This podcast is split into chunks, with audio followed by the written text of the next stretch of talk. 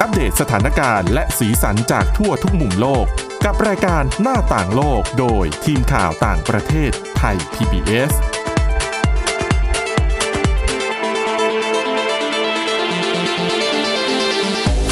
สวัสดีค่ะ ต้อนรับคุณผู้ฟังเข้าสู่รายการหน้าต่างโลกนะคะ มาอัปเดตเรื่องราว สถานการณ์รอบโลกและสีสันจากทุกมุมโลกเช่นกันนะคะ กับทีมข่าวต่างประเทศไทย PBS ของเราค่ะ วันนี้นะคะอยู่กับคุณสาวรักษ์จากวิวัฒนากุลและดิฉันวินิษฐาจิตกรีค่ะ สวัสดีค่ะ เราเนี่ยคุยค้างกันไว้ในตอนที่แล้วถึง เรื่องการเตรียมตั้งคณะรัฐมนตรีของโจไบเดนว่าที่ผู้นำสหรัฐอเมริกาคนใหม่ แล้วก็เราคุยกันไปถึงเจเน็ตเยเลน ค่ะ ว่า ตั ที่ วเก่ง รัฐมนตรีคลัง อ่า อืม แล้วก็มีแอนโทนีบลิงเคนที่ ว่าที่รัฐมนตรีต่างประเทศ ได้รับการจับตามองมากแต่ยังไม่หมดค่ะ คนที่น่าสนใจมีอีกหลายคน ใช่นะคะอ่าอีกคนหนึ่งที่ต้องพูดถึงนั่นก็คือจอห์นแครีจอห์นแครีนี่คุ้นหน้าชาวโลกมาก ๆ เพราะว่า คุ้นชื่อด้วย เคยเป็นอดีตรัฐมนตรีต่างประเทศ ค่ะ นะคะ แล้วก็ในช่วงเวลาที่ผ่านมาเนี่ยแครีก็เรียกว่าอุทิศตัวเองให้กับการทำงานด้านสิ่งแวดล้อม อืม ที่เด่นไปกว่านั้นก็คือแครีเนี่ยเคยมีส่วนร่วมในการร่างข้อตกลงปารีสเมื่อปี 2016 ค่ะ แล้วก็เป็นตัวแทนสหรัฐลงนามในข้อตกลงนี้ด้วย อืม แต่อย่างที่บอกทรัมป์เนี่ยเอาเอานามสหรัฐออกจากข้อตกลงนี้ไปแล้ว แล้วก็เพิ่งจะมีผลอย่างเป็นทางการไป ก็ตอนหลังวันเลือกตั้งวันเดียวเองมั้ง ใช่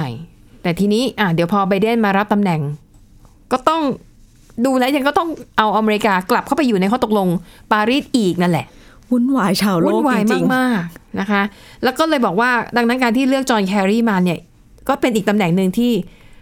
เรียกว่า put the right man on the right job ค่ะ จริง ค่ะ ๆ นะคะอืมแล้วก็ไบเดนเนี่ย ยังเปิดตำแหน่งพิเศษ ให้กับจอห์นแครีคือทูตพิเศษของประธานาธิบดี ที่ดูแลด้านการเปลี่ยนแปลงของสภาวะภูมิอากาศ รู้เลยนะว่าให้ความสำคัญกับเรื่องสิ่งแวดล้อมขนาดไหน ถูกต้องนะคะ แล้วก็แครีเนี่ย จะยังได้อยู่ในสภาความมั่นคงแห่งชาติด้วย ค่ะ นั้นแสดงว่าอีก 4 ปีจากนี้อเมริกาจะให้ความสำคัญกับเรื่องของการแก้ปัญหาภาวะโลกร้อน อืม นะ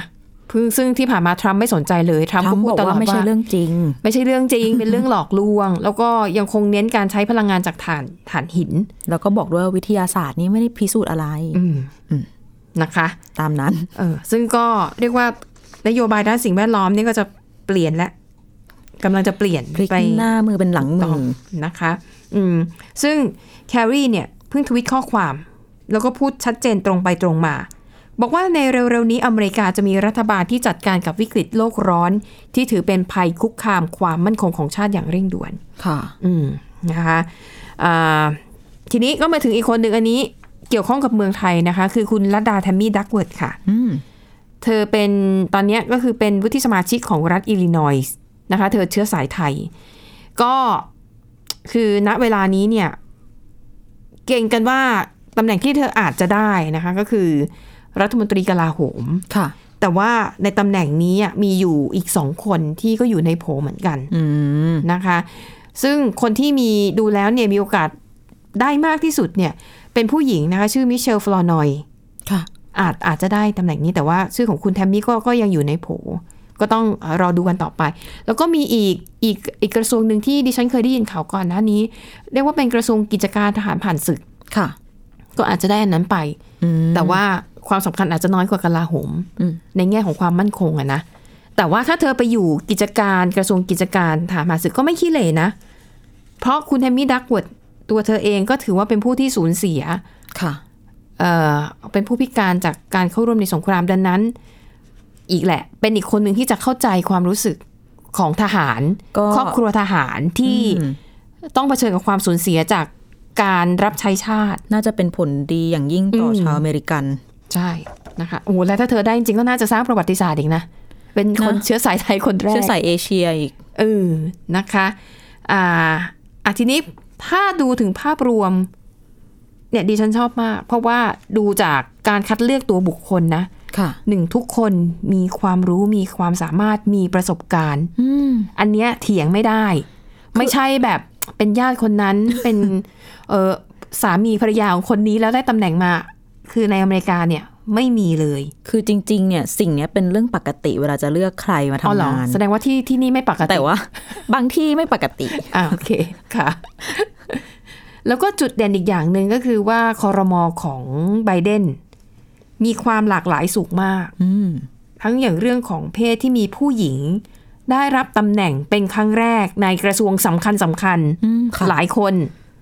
แล้วก็มีคนเชื้อสายคิวบา หรือว่าลาติน ได้ตำแหน่งสำคัญกระทรวงความมั่นคงแห่งมาตุภูมิอีก นั่นน่ะสิ เออนะคะ แล้วก็เรื่องเนี้ยถือว่าถือว่าเป็นเป็นเป็นมิติที่น่าชื่นชม ค่ะ ซึ่งตอนเนี้ยการฟอร์มคอรมอยังไม่เสร็จสมบูรณ์ อืม มีแค่บางส่วน แถมบางคนยังไม่ได้ตอบรับยังไม่ยืนยันด้วยนะ ตอนนี้จะมียืนยันแค่แบบไม่กี่คนเท่านั้น ดังนั้นเดี๋ยวรอดูแบบเต็มๆนะคะว่า ถ้าคอรมอแบบเสร็จทั้งคณะแล้วเนี่ย น่าจะมีอะไรให้เราได้ฮือหามมากกว่านี้อีกนะคะอ่ะทีนี้ไปดูไบเดนเนี่ยพูดสรุปคร่าวๆถึงแนวทางการทำงาน 4 ปีข้างหน้าอย่างไรนะคะเขาบอกว่าที่ผ่านมาเนี่ยทรัมป์เนี่ยได้เปลี่ยนแปลงแนวทางการบริหารประเทศของสหรัฐไปทั้งหมด ค่ะ นะคะกลายเป็นใช้นโยบายอเมริกา first คืออเมริกาต้องมาก่อน อืม แต่ในความเห็นของไบเดนเนี่ย มันกลายเป็นไม่ใช่อเมริกา first แต่มันคืออเมริกา alone อ๋อ อเมริกาที่อยู่อย่างโดดเดี่ยว ไปคนเดียวไม่เอาใครไปด้วยเลย เห็นแต่ผลประโยชน์ของประเทศตัวเองโดยไม่ได้สนใจประชาคมโลก ค่ะ นะคะอ่าละทิ้งบทบาทความเป็นผู้นำโลกอืมอืมนะคะอ่ะทีนี้ไปดูความเห็นของฝั่งริพับลิกัน ว่าอย่างไงบ้าง คือคือบางคนก็ยินดีกับไบเดนอะนะ แต่บางคนที่ไม่ชอบแล้วก็คอยแขวะก็มี อย่างมีเอิ่มเป็นสวจากรัฐอาคันซอร์นะคะชื่อทอมคัตตันเขาเรียก เขาเรียกทีมงานที่อยู่ร้อมรอบไบเดนน่ะบอกว่าเป็นพวกแพนด้าฮักเกอร์ น่ารักเชียว เป็นอะไรนะ นักกอดเหรอ นักกอดแพนด้า เออ อันเนี้ยคือต้องการแขวะว่า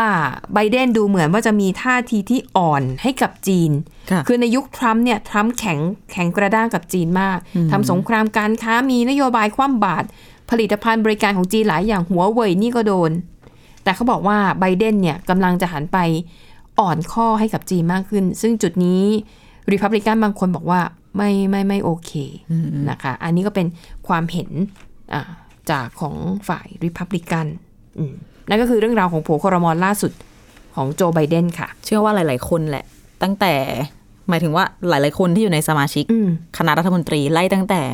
นู่นเลย ตั้งแต่รองประธานาธิบดีลงมาเลย ค่ะ ไม่ถูกใจ อืม ชาวริพับลิกันอย่างแน่นอน แต่ก็เนี่ยนะคะ การเลือกตั้งครั้งหน้าก็ไปเลือกกันใหม่ ใช่ เพราะคุณบอกแล้วว่าคุณคือประเทศประชาธิปไตยผล ถู อก อกมา ต้อง เป็นอย่างไรก็ต้องยอมรับกันให้ได้ นะคะ ค่ะ อ่ะพักจากเรื่องการเมืองไปติดตามเรื่องที่เป็น เรื่องแน่นอนว่าร้อนมาหลายเดือนแล้วก็คือโควิด -19 นะคะ ตอนนี้ ค่ะ ที่น่าสนใจล่าสุดก็คงจะเป็นเรื่องของการพัฒนาวัคซีน ซึ่งหลายผู้พัฒนาก็ทยอยออกมาเปิดเผยถึงประสิทธิภาพ ค่ะ ของการป้องกันโรคของวัคซีนแต่ละตัวไม่ว่าจะเป็นไฟเซอร์บิออนเทคที่บอกว่าป้องกันได้ถึง 95% ส่วนใหญ่ก็จะเกิน 90 กัน ใช่ เกือบหมด โมเดอร์นาก็ อืม 94.5 แล้วก็ ของ ทางสถาบันการมาเลเซีย ของรัสเซีย อ่ะอันนี้ก็ออกมาบอกล่าสุดเนี่ย อันนี้ ค่ะ มีข้อมูลอัปเดตก็คือ เขาทดสอบคือตัววัคซีนของกามาเลเซียชื่อว่าสปุตนิก5สปุตนิก5เนี่ยนะคะ ค่ะ ถ้า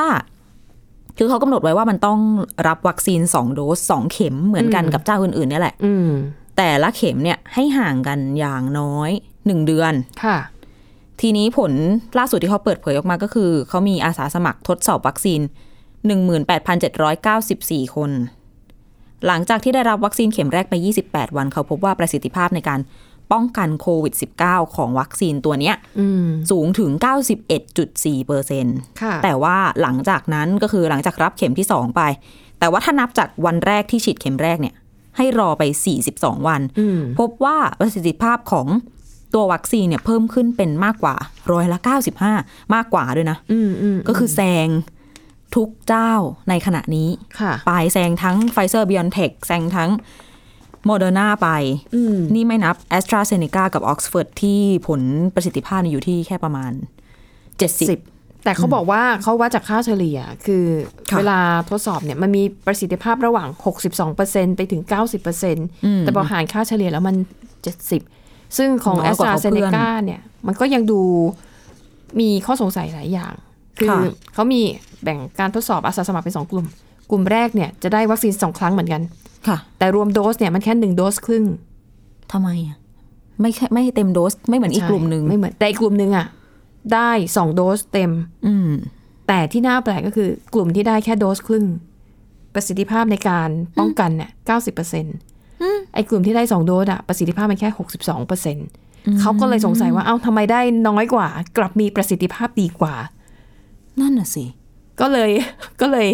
ยังเป็นข้อสงสัยแต่อย่างที่บอกว่าตอนนี้การทดสอบมันยังไม่ได้เสร็จสมบูรณ์ร้อยเปอร์เซ็นต์ ค่ะ มันเป็นแค่เบื้องต้นดังนั้นผล มันอาจจะมีการเปลี่ยนแปลงได้อีก ค่ะ นะคะ แต่ว่าถ้าเทียบกับวิธีการทดสอบแบบที่คุณสวรักษ์เล่ากับเทียบกับของ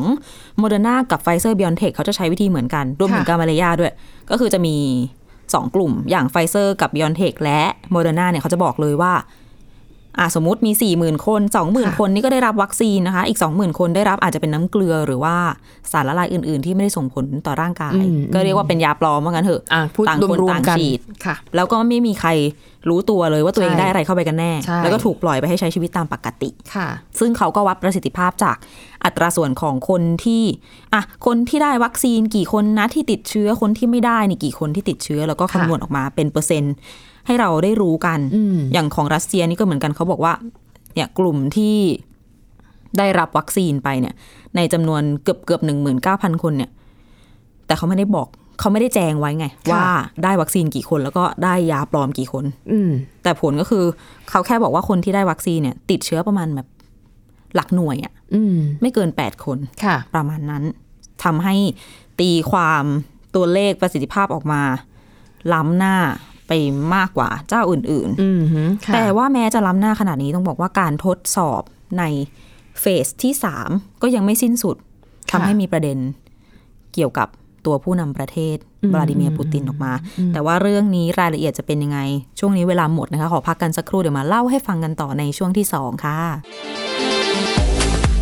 หน้าต่างโลกโดยทีมข่าวต่างประเทศไทย PBS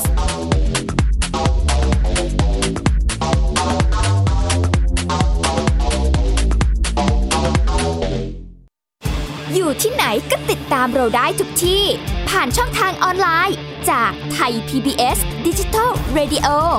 ทั้ง Facebook Twitter Instagram และ YouTube Search คำว่าไทย PBS Radio แล้วกดไลค์หรือ Subscribe แล้วค่อยแชร์ กับคอนเทนต์ดี ๆ ที่ไม่อยากให้คุณพลาดอ้อเรามีให้คุณฟังผ่านพอดแคสต์แล้วนะ อัปเดตสถานการณ์รอบโลก ประเทศจีนนี่เราทราบกันดีนะคะว่าเป็นประเทศที่จะมีปัญหาเรื่องความสมดุลของประชากร คนที่ได้รับความสนใจจากวิกฤตในครั้งเนี้ยก็คือนายกรัฐมนตรีนิวซีแลนด์ เรื่องราวสีสันจากต่างแดน ก็มี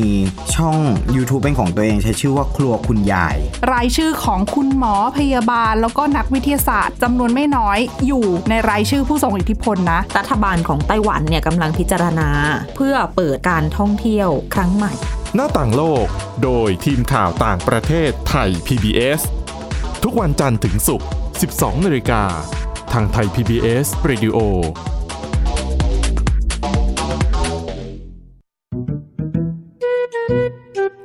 สองพี่น้องนานิ พี่สาวกับนินจาน้องชาย ใช้ชีวิตอันแสนสงบสุขอยู่ในบ้านกับพ่อแม่ นินจา เมื่อไหร่จะเก็บจานสักที กินเสร็จแล้วก็เอาแต่นั่งเล่นเกมอยู่นั่นแหละ โห พี่นานี่ไม่รู้อะไรข้า แต่อยู่มาวันหนึ่ง กลับมีเพื่อนบ้านประหลาดประหลาดๆมาอาศัยอยู่ข้างบ้าน พวกเขาเป็นใครกันนะ เฮ้ยเฮ้ยเฮ้ย ไม่ได้นะ เอาออกมาใหม่เลยนานี้ ตามหไก่ลัาร ตัวหนึ่ง เสือตัวหนึ่ง แล้วก็กอริลลาตัวหนึ่งเหรอ นานิกับนินจาจะทำยังไง เมื่อต้องเจอกับเพื่อนบ้านจอมป่วนที่ไม่ใช่คนสองพี่น้องต้องใช้สติปัญญาความกล้าหาญเพื่อรับมือกับปัญหาวุ่นวุ่นๆที่เหล่าเพื่อนบ้านสร้างขึ้นมาไม่หยุดหย่อน ติดตามในละคร แก๊งป่วน กวนเพื่อนบ้าน ทั้งเว็บไซต์ แอปพลิเคชัน และ YouTube ไทย PBS Podcast และอย่าลืมกดถูกใจ Facebook ไทย PBS Podcast ด้วยนะ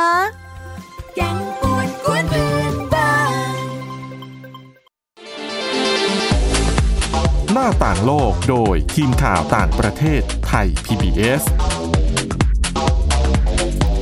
ต้อนรับคุณผู้ฟังกลับเข้าสู่ช่วงที่ 2 ของรายการหน้าต่างโลกนะคะ เมื่อสักครู่นี้ดิฉันทิ้งท้ายเอาไว้ว่า วัคซีนสปุตนิก 5 สปุตนิกเปียสสปุตนิก 5 ของรัสเซียเนี่ย มีประเด็นเกี่ยวกับตัวผู้นำประเทศก็คือวลาดิเมียร์ปูติน ค่ะ ซึ่งคือจังหวะที่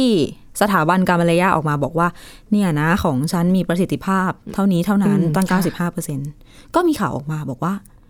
นี่ วลาดิเมียร์ปูตินเนี่ย ยังไม่ฉีดวัคซีนป้องกันโควิด -19 ตัวนี้เลยนะ เป็นประธานาธิบดีของรัสเซียแท้ๆทำไมไม่ ใช่ ฉีดผลงานที่ผลิตจากประเทศตัวเอ ถู ง กต้องแล้วก็เป็นวัคซีนโควิด -19 ที่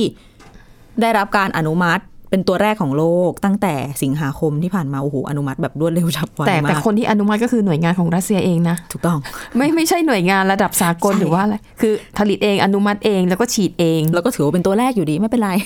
แล้วก็คนในประเทศลูกสาวของปูตินเอง ค่ะ ก็ฉีดไปตั้งแต่แรก อืม ๆถ้าจะพอจะจำข่าวกันได้ก็เป็นข่าวเหมือนกันนะคะ ค่ะ รวมถึงก็มีการเอ่อให้คนทั่วไปฉีดบางส่วน โดยเฉพาะกลุ่มที่อ่าบุคลากรทางแพทย์ทางการแพทย์ที่เป็นแนวหน้าในการ ค่ะ ดูแลเรื่องโควิด -19 มีคุณครูเอ่ยหรือว่าแล้วก็คือเป็นคนกลุ่มไม่ได้เยอะมากอะรวมถึงดิฉันไปเห็นข่าวต่างประเทศ มีผู้สื่อข่าวบางคนก็ไปฉีดเหมือนกันนะ เออ แล้วก็มา เออ รายงานแบบเอฟเฟกต์ต่อร่างกายฉีดแล้วเป็นยังไงมีไข้ไหมอะไรยังไง ค่ะ อย่างเงี้ย อืม นะ อืม แต่ว่าอย่างไรก็ตามปูตินยังไม่ฉีด ค่ะ พอมีข้อกังขาออกมาแบบนี้ โคศกของเกรมลินของ ทำเนียบประธานาธิบดี ใช่ รัสเซีย ก็ออกมาบอกว่า ไม่ได้ อืม ผู้นำประเทศเนี่ย จะมาเป็นผู้ทดสอบวัคซีน อ๋อ ไม่ได้ เพราะว่า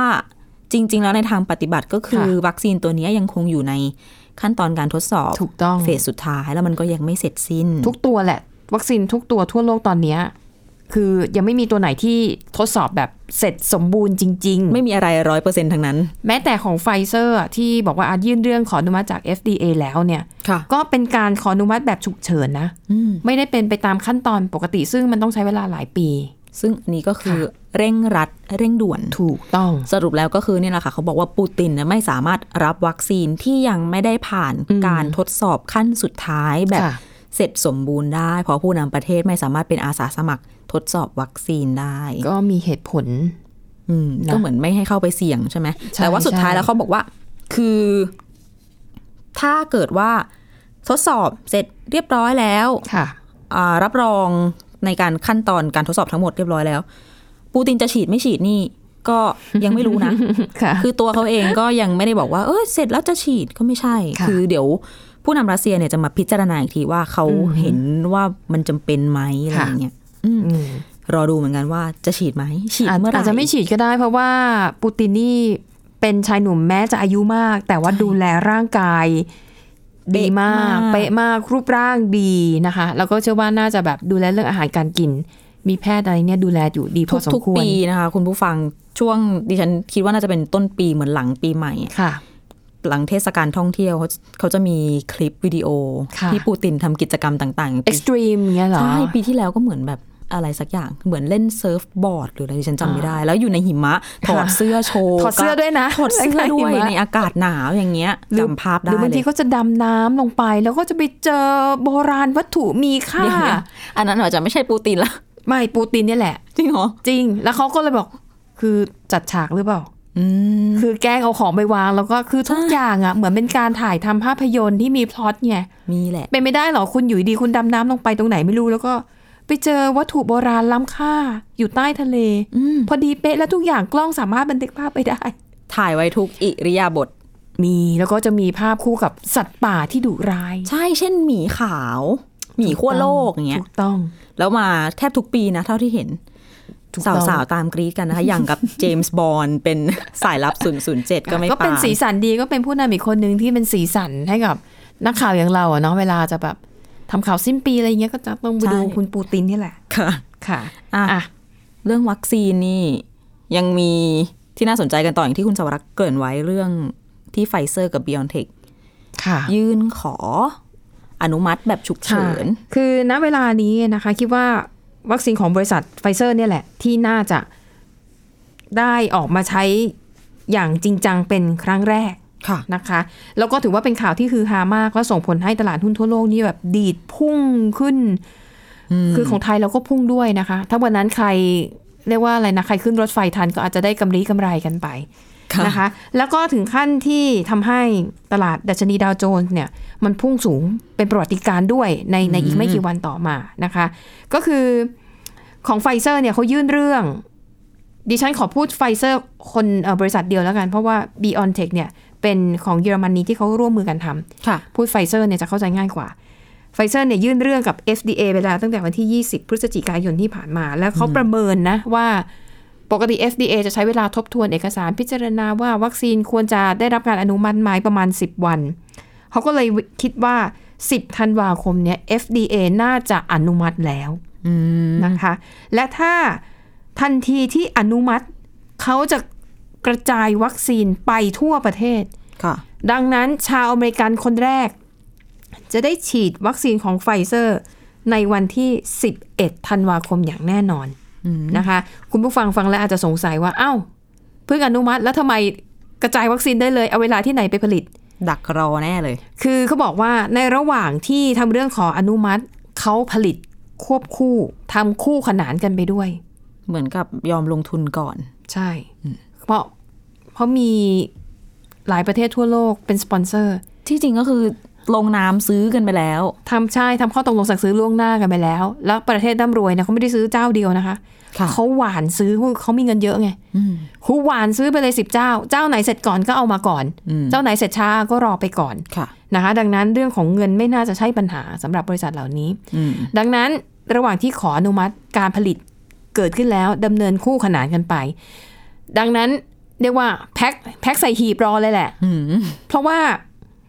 คอนเทนเนอร์หรือบรรจุภัณฑ์ต้องเป็นแบบพิเศษนะคะ ค่ะ เพราะว่าวัคซีนของไฟเซอร์เนี่ย ข้อจำกัดของมันคือคุณต้องเก็บและขนส่งภายใต้อุณหภูมิติดลบ 70 องศาเซลเซียส เย็นระดับขั้วโลก ซึ่งตู้เย็นธรรมดามันทำไม่ได้ ทำไม่ได้ตู้แช่แข็งไม่ได้ ต้องเป็นตู้ที่ออกแบบขึ้นมาเป็นพิเศษนะคะ แล้วก็ตู้หนึ่งรู้สึกถ้าจำไม่ผิดดิฉันอ่านเจอหนึ่งตู้เนี่ย ขนวัคซีนได้ 5,000 โดส แล้วต้องมีกล่องเก็บพิเศษอีกต่างหากว่าไฟเซอร์ต้องทำกล่องด้วย ใช่ อืม คือแค่ไอเฉพาะค่าทำกล่องแล้วก็ระบบขนส่งสำหรับวัคซีนตัวเนี้ยก็สองสามพันล้านบาทแล้วอะ ซึ่งจริง ๆ อาจจะเป็นสาเหตุให้ราคาของวัคซีนไฟเซอร์เนี่ย แพงมาก สูงกว่าชาวบ้าน ๆ นะคะ แต่ว่าวัคซีนตัวนี้เนี่ยผลเบื้องต้นเขาบอกว่ามีประสิทธิภาพประมาณ 95%เปอร์เซ็นต์ ค่ะ นะคะอ่ะนี่ก็คือข่าวดีของสหรัฐ แต่คำว่าได้ฉีด คนแรกในกลางเดือนธันวาคม ไม่ได้หมายความว่าทุกคนจะได้ฉีดนะ แน่นอนมันต้องอยู่ในวงจำกัดก่อน อันดับแรกก็ต้องเป็นบุคลากรทางการแพทย์ คนที่ทำงานอยู่แถวหน้าที่ควบคุมการระบาด พวกเจ้าหน้าทงเจ้าหน้าที่อะไรอย่างเงี้ยนะคะ ค่ะ เออ อ่ะ ทีนี้อเมริกาได้ก่อนเนี่ยไม่แปลกใจ คือเขาเป็นมหาอำนาจไง เงินเยอะ เครือข่ายเยอะ ใช่ จะทำอะไรก็ได้ แล้วประเด็นคือ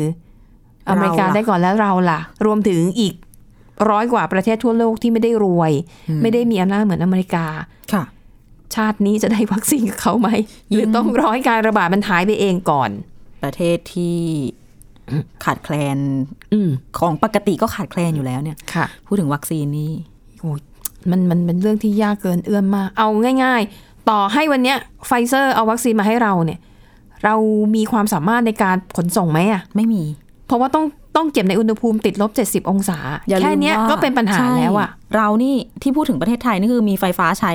กันในหลายพื้นที่ด้วยด้วยนะ เป็นประเทศกำลังพัฒนา สำหรับทำความเร็ว ระดับ ทำความเย็น หงใช่ อืม แล้วคิดดูถ้าส่งไปประเทศที่ด้อยพัฒนาอยู่อะ ที่ไม่มีไฟฟ้าไว้เนี่ย ใช่ แค่ตู้เย็นธรรมดายังไม่ต้องพูดถึงเนาะแล้วนี่ตู้แช่พิเศษ ใช่ จะทำยังไงกันต่อ คือเมืองหลวงบางประเทศเนี่ยไฟฟ้าเขาเปิดปล่อยเป็นเวลานะ อ๋อ ใช่ วันนี้ไฟฟ้าเราจะเปิดตั้งแต่เวลา 10โมงจนถึงบ่ายสองหลังจากนี้ไม่มีไฟแล้ว คุณจะทำอะไรก็รีบ